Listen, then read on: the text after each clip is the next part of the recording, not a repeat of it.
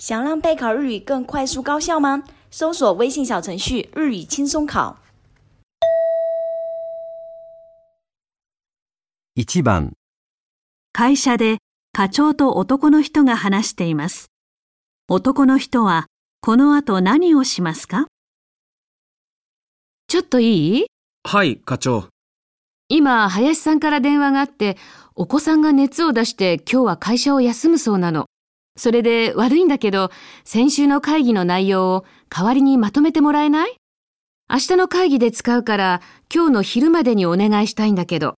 前もやったことあるよね？あ、はい。ただ、午前中にその作業が入ると、今やってる調査結果の入力が今日中には終わらなくなってしまいますが。あー、じゃあ、今してもらってる方は他の人にお願いしましょう。わかりました。作業の詳細は林さんに電話で確認した方がいいですか？あ、パソコンにある共有フォルダーに途中まで作業したのが入っていて、見ればわかるそうだから。はい、わかりました。この前も他の人が休んだ時にプレゼンの資料を作ってもらったよね。申し訳ないけど、よろしくね。はい。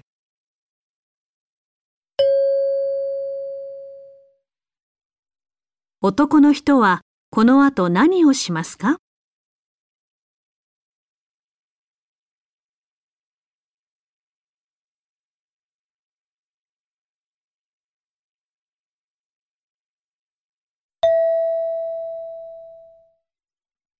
2番、駅の改札口で女の人と駅員が話しています。女の人は今ここでいくら払いますか？すみません。切符をなくしてしまって、山川駅から乗ったんですが、よく探したんですけど見つからなくて。もう一度乗車券を購入していただくことになります。あの、全額払わなければなりませんか？はい。山川駅からですと1000円ですね。でも、確かに切符を買ったんですが、2000円も払うことになっちゃうんですけど。同じ切符を2回買っていただくことになってしまいますが、そういう規則ですので、申し訳ありません。そうですか。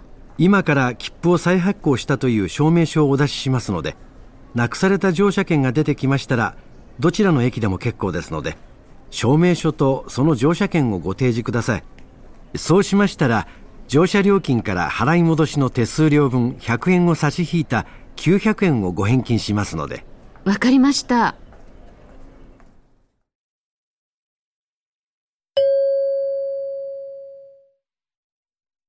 女の人は今ここでいくら払いますか？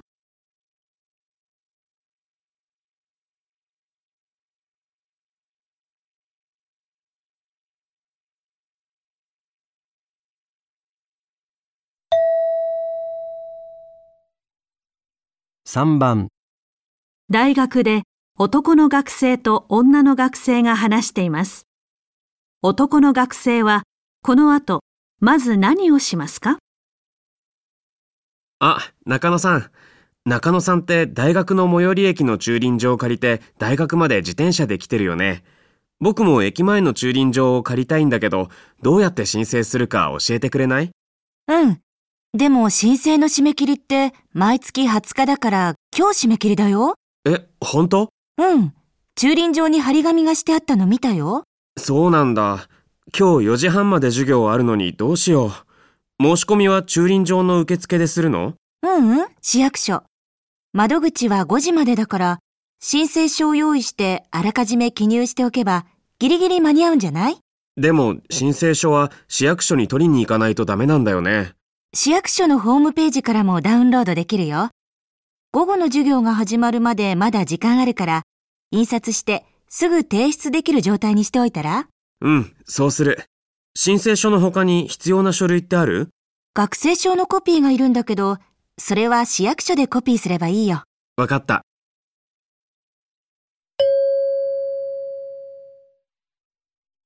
男の学生はこの後まず何をしますか？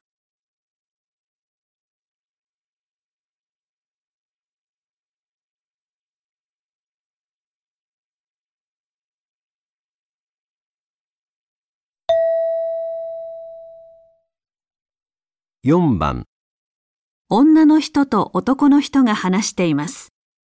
女の人は、この後まず何をしますか？木村さん、夏休みに家族でキャンプに行きたいんですが、初めてなんで道具とかどうしたらいいかわからなくて。木村さんはよく行かれるんですよね。何かアドバイスいただけませんか？うーん、最近はインターネットにいろんな情報が載ってるから、まずはネットで調べてみたら？そう思って調べてみたんですけど、情報が多すぎてよくわからなかったんです。そっか。僕のを貸してあげてもいいんだけど、一人用のだからな。そうですか。あ、アウトドア用品の専門店が企画してるキャンプの講座があるんだけど、お店紹介しようか？初めての人対象で、キャンプのベテランがいろいろ教えてくれるよ。へえ。でもそれに出たら、その店でキャンプの道具を買わされたりしないですか？まあ、宣伝も兼ねてるんだろうけど、無理やりなんてことはないよ。それならいいですね。じゃあそうします。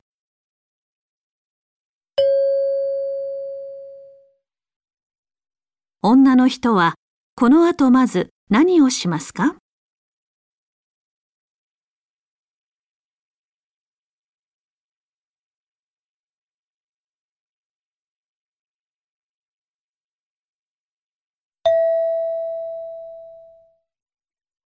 5番、会社で男の人と女の人が話しています。女の人は、これから何をしなければなりませんか？うちのお茶の葉の品質管理のことで調べてほしいことがあって、実は市場に出る前でよかったんだけど、一部の製品の質が通常より悪いことが分かってね、え、そうなんですか？いつもと香りが違っていて、それでうちの部が中心となって可能性のあるところを調べて原因を特定することになったんだ。そうですか。どこを渡りましょうか？工場からでしょうか？工場の方は気温や湿度などの管理の状況を調べてもらったところ、特に問題はなかったんだよ。では、生産者側への確認ですか？うちが契約している農家に問い合わせましょうか？うん。それは生産地に近い支社の担当者が対応することになっているんだ。それより、農家から工場までの輸送は外部に頼んでるだろ？どのように運んでいたか、向こうの会社の担当者に確認してもらいたいんだよ。暑い時期だしね。わかりました。あ、うちの倉庫で製品を保存しているうちにってことも考えられますか？そちらの状況も調べた方がいいでしょうか？ありがとう。そこは私がやるから。はい。では、すぐ取り掛かります。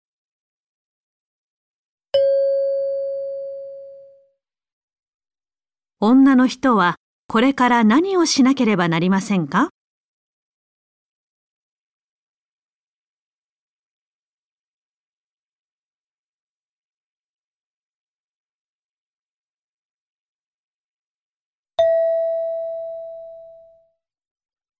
？1番、男の学生と女の学生が話しています。男の学生のうちに警察官が来た目的は何ですか？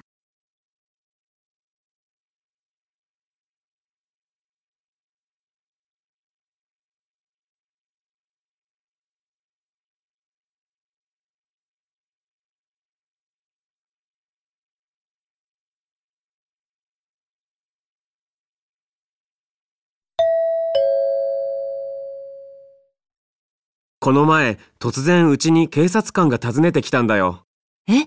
近くでなんか事件でもあったの？うん、僕もそう思ったんだ。一人暮らしですか？一緒に住んでる家族はいますか？って聞かれて、何か疑われてるのかなって。うんうん。そしたらね、火事とか何か災害があった時に住民の無事を確認する必要があるから定期的にそういうのを聞いて回ってるんだって。ああ、そういう時、どこに誰が住んでるか分かってないとね。うん。警察の人が来るなんてびっくりしたって正直に伝えたら、他にも地域の担当警官が変わった時に挨拶に回ったりすることもあるって。え、警察官が挨拶に来るの？知らなかった。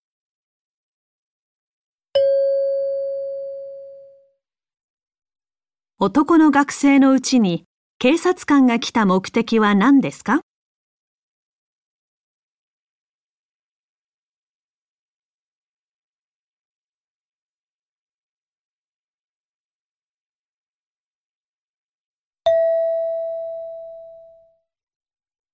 2番研究会で学生と先生が話しています。先生はこの学生の研究発表について何が問題だったと言っていますか？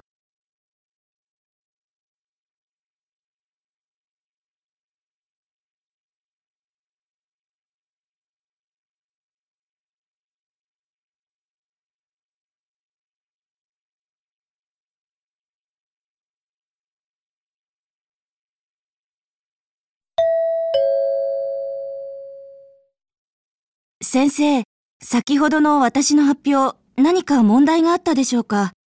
先生、渋いお顔をされていたので、私の表情まで見えてましたか？初めてにしては大したもんだ。落ち着いてた証拠だね。いえ、そんなことは、すごく緊張しました。えまあ、全体的には合格点と言えるんだけどね。話の運び方が。まずは全体像。その後で調査の方法とか結果とか詳細へと進めるといいよ。聞いている人にとっては初めて聞く話なんだから、ああやって細かいところから伝えられるとね。はい。でもまあ、発表の時の声の大きさも適当だったし、受けた質問への対応も好感が持てたし、なかなかのものだったよ。あ、はい。次からはご指摘いただいた点、気をつけます。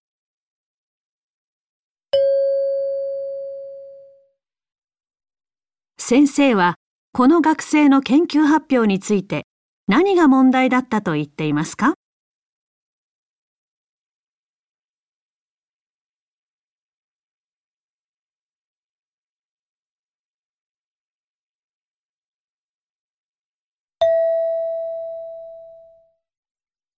？3番、男の人と女の人が話しています。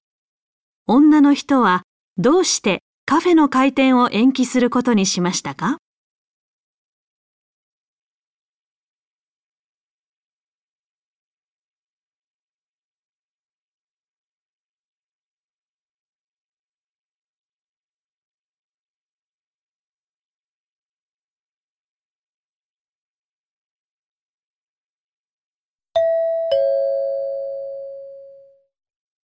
前田さん、来週カフェをオープンするんだよね。どう？順調？うーん、従業員募集してるんだけど、必要人数に達してなくて。夕方から夜にかけて勤務できる人が必要なんだけどね。先月までは店の工事が随分遅れてて心配したんだけど、そっちはなんとか間に合ったのに。そういうわけで結局、オープン1ヶ月先になったんだ。え、本当？でもまあ、焦って開店してサービスの評判を落とすより、延期してでもちゃんと準備した方がいいよ。あ、メニューは決まった？前にどんなメニュー出すか悩んでただろ？うん、完成した。食事のメニューも充実してるから、オープンしたら食べに来て。あ、食器も凝ってるんだよ。飲むカップによって美味しさが変わってくるなんてことも言われるでしょ？ほとんどの食器、海外から取り寄せたんだ。海外から食器を？すごいな。オープン楽しみにしてるよ。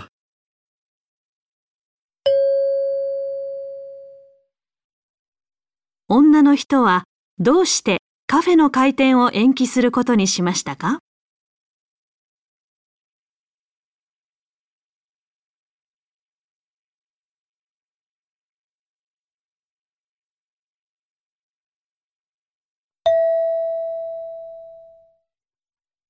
？4番、大学で休み時間に男の学生と女の学生が話しています。女の学生はどうしてぼんやりしていましたか？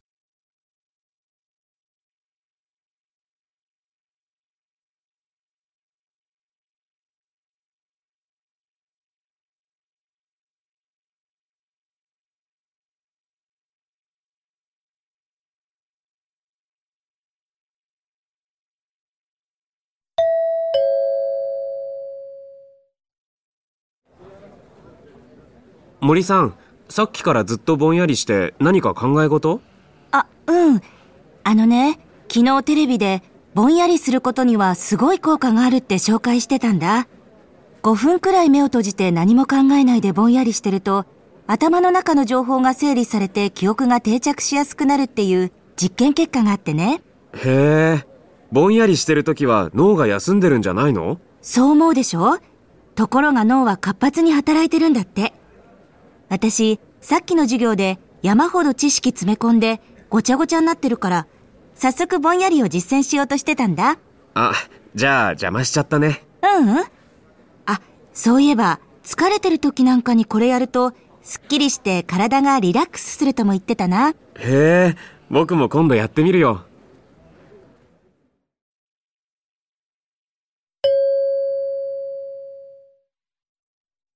女の学生はどうしてぼんやりしていましたか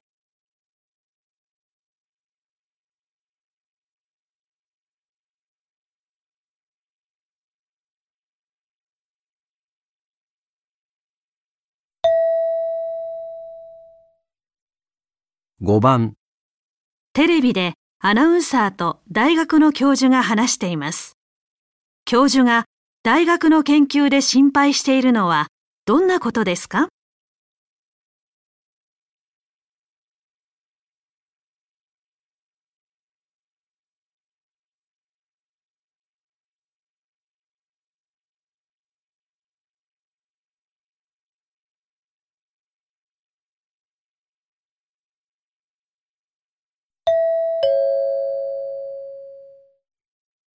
日は物理学の青木教授に大学での研究が抱える問題についてお話を伺います。私は大学で40年研究教育に取り組んでいます。かねてから大学の研究はすぐに社会に役立つものが少ないと批判を受けることがあります。ええ。もちろん科学は最終的に人の役に立つものであるべきです。昨今では産業界の協力を得て応用技術の開発や実用化が比較的短い期間で可能になりました。が、本来大学の使命というのは基礎研究にあります。基礎研究というのは木の根っこのようなものですね。ええ。そこをしっかりやってこそ様々な応用、科学の発展へとつながっていくんです。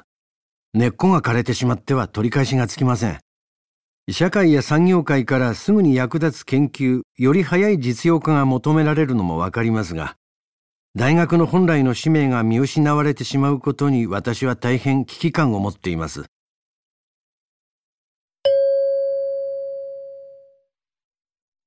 教授が大学の研究で心配しているのはどんなことですか？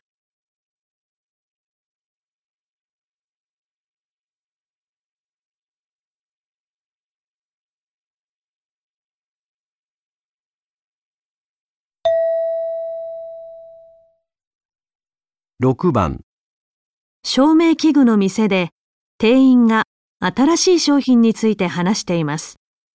この商品にはどんな機能がありますか？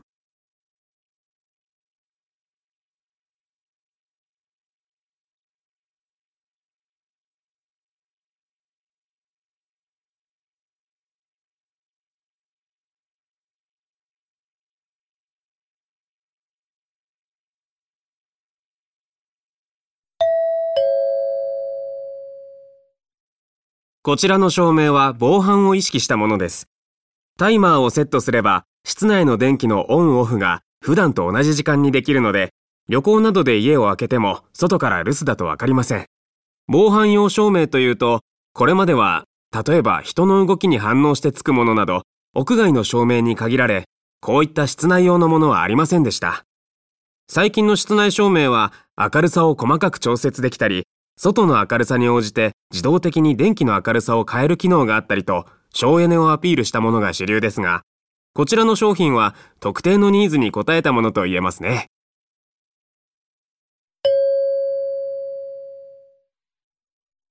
この商品にはどんな機能がありますか？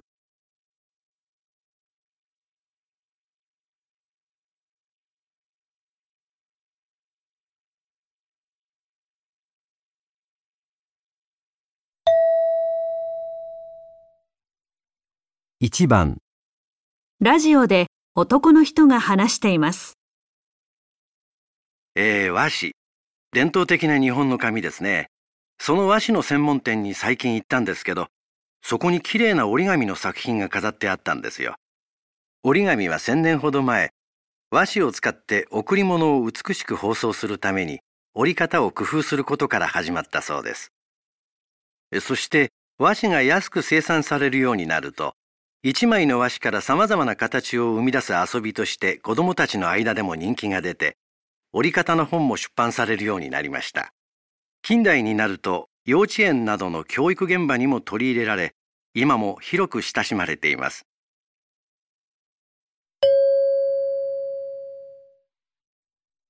男の人は何について話していますか？1和紙で物を美しく包む方法。2折り紙の始まりと歴史。3教育現場に折り紙が取り入れられた理由。4和紙ができるまでの流れ。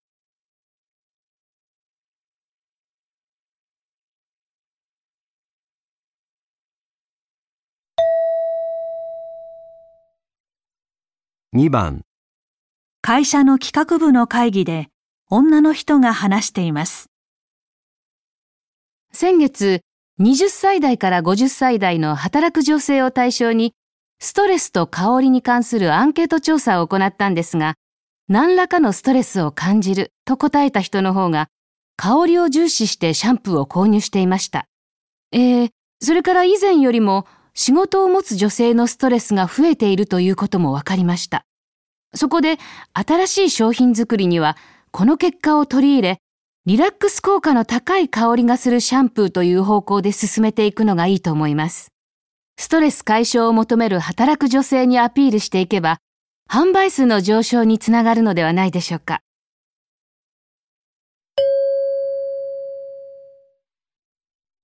女の人は何について話していますか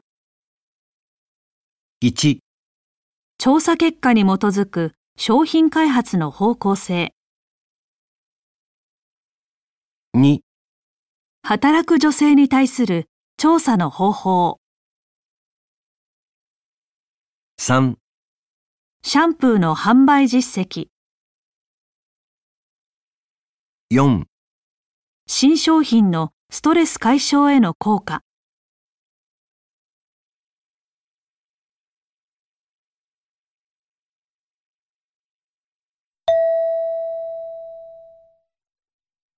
3番子育て教室で男の人が話しています。この中には初めてお子さんを育てるという方もいらっしゃるでしょう。子供が成長する過程で絵本は欠かせないものです。赤ちゃんがまだ言葉がわからないうちは、ストーリーを理解できないから絵本は無理だと思う方も多いかもしれませんが、はじめは色や形や音のリズムが面白いものなら興味を持つはずです。赤ちゃんが成長するにつれて挨拶や生活のマナーなどが学べるものを取り入れていくといいですね。さらに理解力が高くなってきたら、ワクワク、ドキドキするようなストーリーのあるものを親子で一緒に楽しんでみたらいかがでしょうか？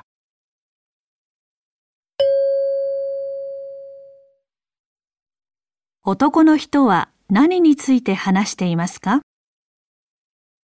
？1、子育てにおける絵本の役割。2、子供が絵本を好きな理由。3、成長に応じた絵本の選び方。4、絵本におけるストーリーの重要性。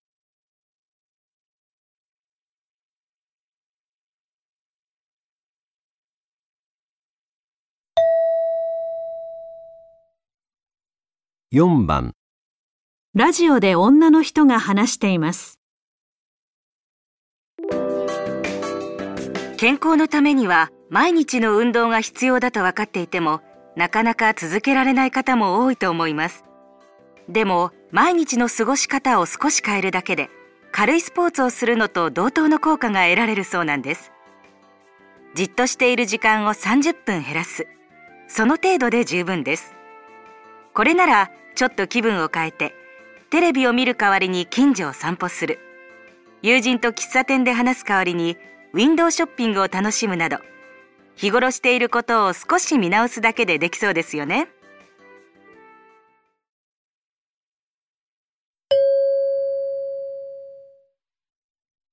女の人は何について紹介していますか？1、日常生活に運動を取り入れる工夫、2、スポーツの楽しみ方、3、無駄な時間をなくす工夫、4、気分転換の仕方、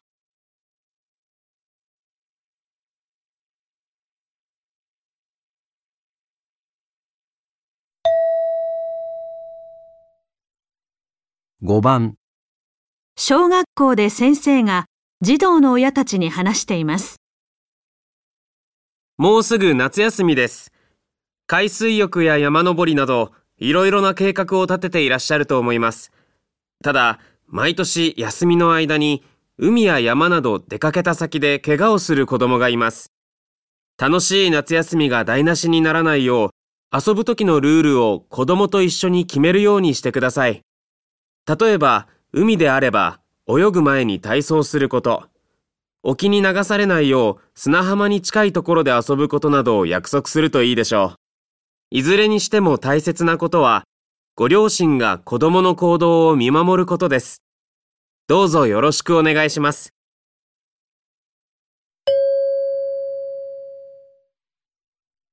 先生は何について話していますか？1、夏休み中の学校行事の予定、2、夏休みを安全に過ごすための注意点、3、怪我をした時の対処法、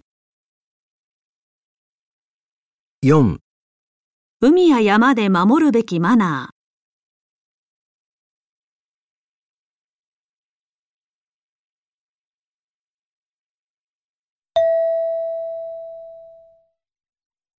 1番、トムさん、よかったら今日の夕食、うちにおいでになりませんか？1、えっと、何時に来られますか？2、え、伺ってもよろしいんですか？3、今日はうちにはおりませんが、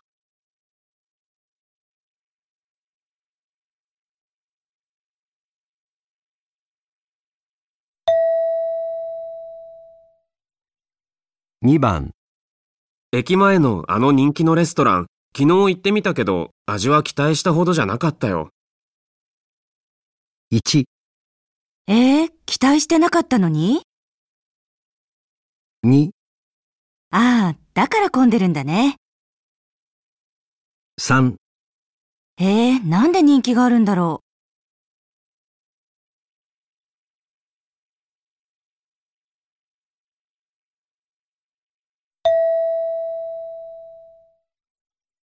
3番、部長、社内アンケート、山田さんを除いて全員から回答を得ました。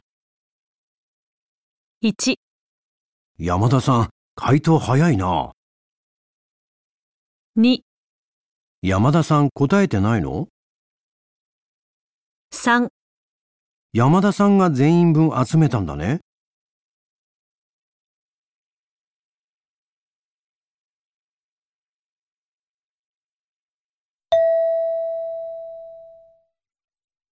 4番、う。佐藤さん、日曜のバイト、私と時間変わってもらうわけにいかない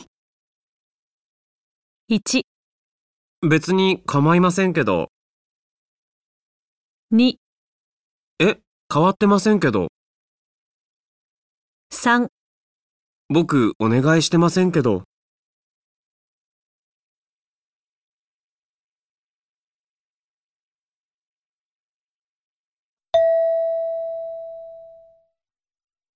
5番、昨日初めて劇場で芝居見たんだけど、また行きたくてたまらないんだ。1、何が溜まってないの？2、また行っちゃったの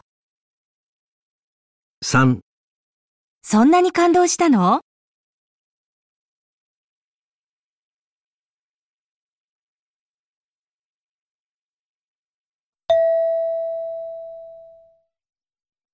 6番課長、プリンター修理に出したんですが、もう買い替えるしかないって言われました。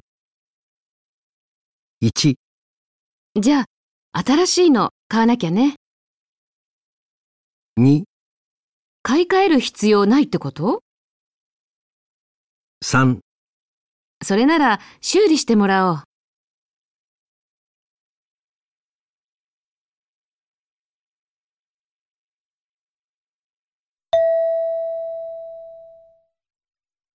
7番。キムさんレポートチェックしたよ。ここの数字さえ直せば問題ないよ。1、数字の他はどこですか？2、すぐに訂正します。3、何も問題がなくて安心しました。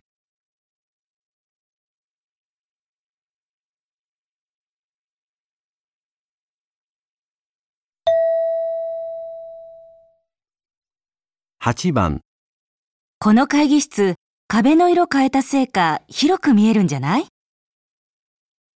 ?1、わかりました。そうしてみます。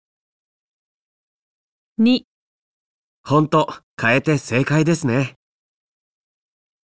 3、色のせいで広く見えないんですか？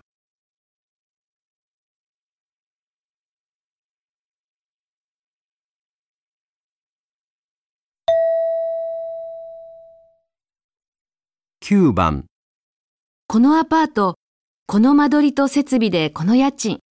言うことなしだね。1、ほんと、家賃がちょっとね。2、こんないい条件他にないよね。3それじゃあ諦めようか。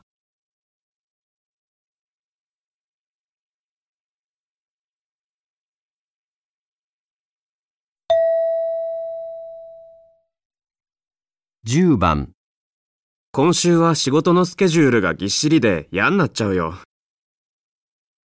1忙しそうだけど無理しないようにね。2まだスケジュールが決まらないの？3今週は仕事が少ないんだね。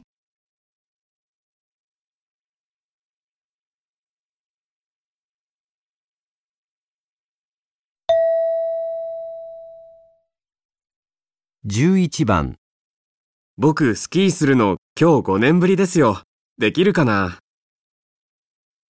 ？1 5年なら体が覚えてますよ。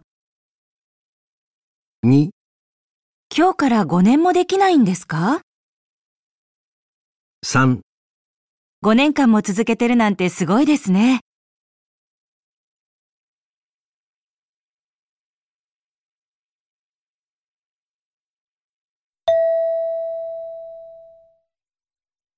12番。所長、事務所の防災グッズ確認したら足りないものだらけです。1、ああ足りないものはなかったんだね。2、あ一つだけ足りなかったの？3え足りないものそんなにあった？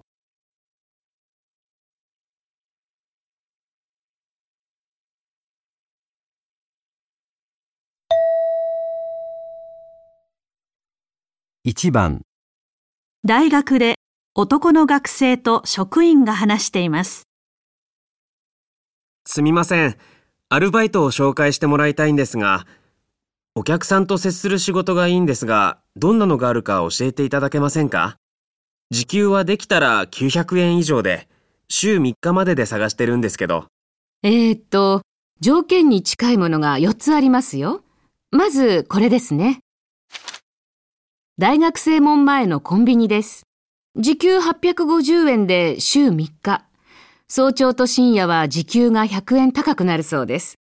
それから、大学の前の大通り沿いのガソリンスタンドですね。時給1200円です。ただ、土日を含めて週4日以上勤務できる人が希望だそうです。どちらもお客さん相手なのはいいですね。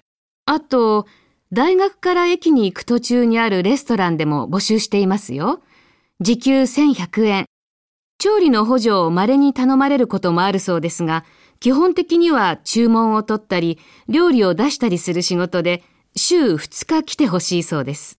キッチンの仕事もたまにならいいかな。えー、それから、駅前のデパートでのアルバイト。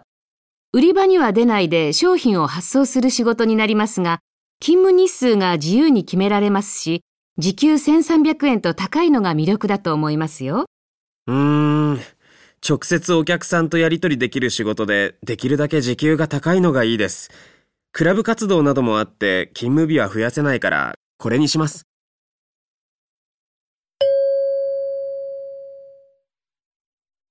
男の学生はどのアルバイトを選びますか？1、コンビニ、2、ガソリンスタンド、3、レストラン、4デパート、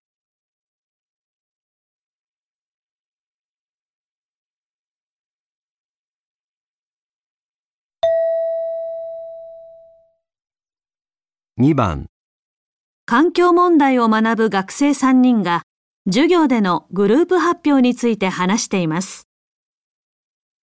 今度の桜ガエルを守る地域の活動についてのグループ発表だけど、昨日の練習だと10分以内に収まりそうになかったよね。どうしよっか。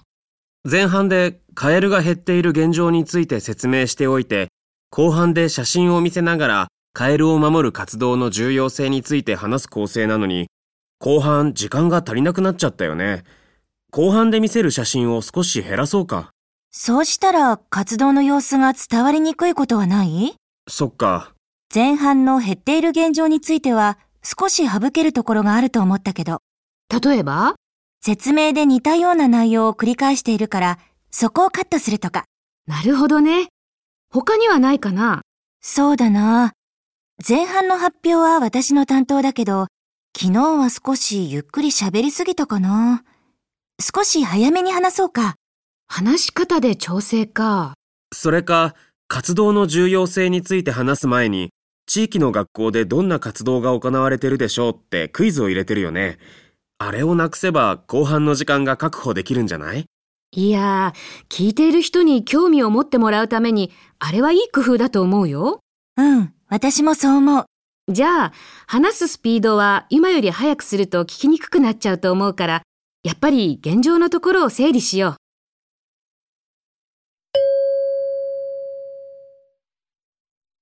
発表の時間を短くするためにどう変更することにしましたか？1、前半の説明を短くする。2、前半を早めに話す。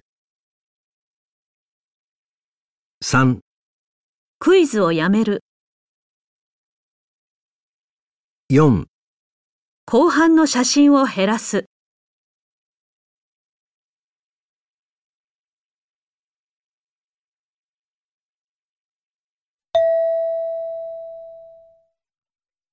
3番町の市民講座で交通安全についての説明を聞いて夫婦が話しています。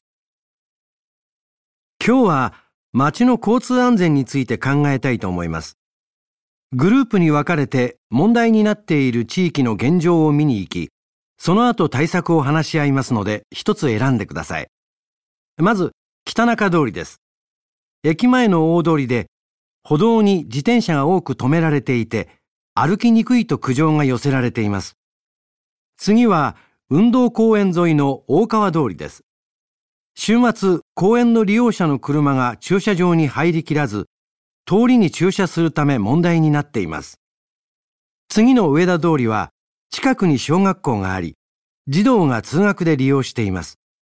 しかし、歩道が狭く安全を心配する声が上がっています。最後の山下通りは商店街です。自転車の通行量が多く、歩行者が安心して買い物できる対策が求められています。どこにする？この前公園の近くを歩いてたら、確かに道路に駐車している車が多かったな。うん。でも親としては、子供が毎日登校や下校に使う道路の安全の方が心配じゃない？そうだね。僕もそっちの方が心配だな。じゃあ決まり。一緒に行こう。あ、でも僕、自転車の問題も気になってるんだ。通勤で急いでいるとき、迷惑なんだよ。あ、商店街でしょ？私も自転車とぶつかりそうになったことあるよ。僕が言ってるのはそこじゃないよ。朝とか人通りが多い時に歩道に置いてあると邪魔なんだよね。僕はそっちを見に行くよ。わかった。じゃあ別々に見に行こう。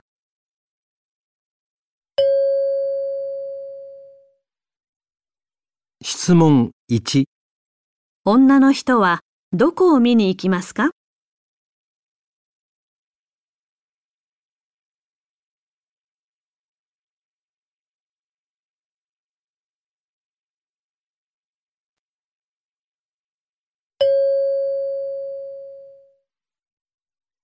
質問2、男の人はどこを見に行きますか？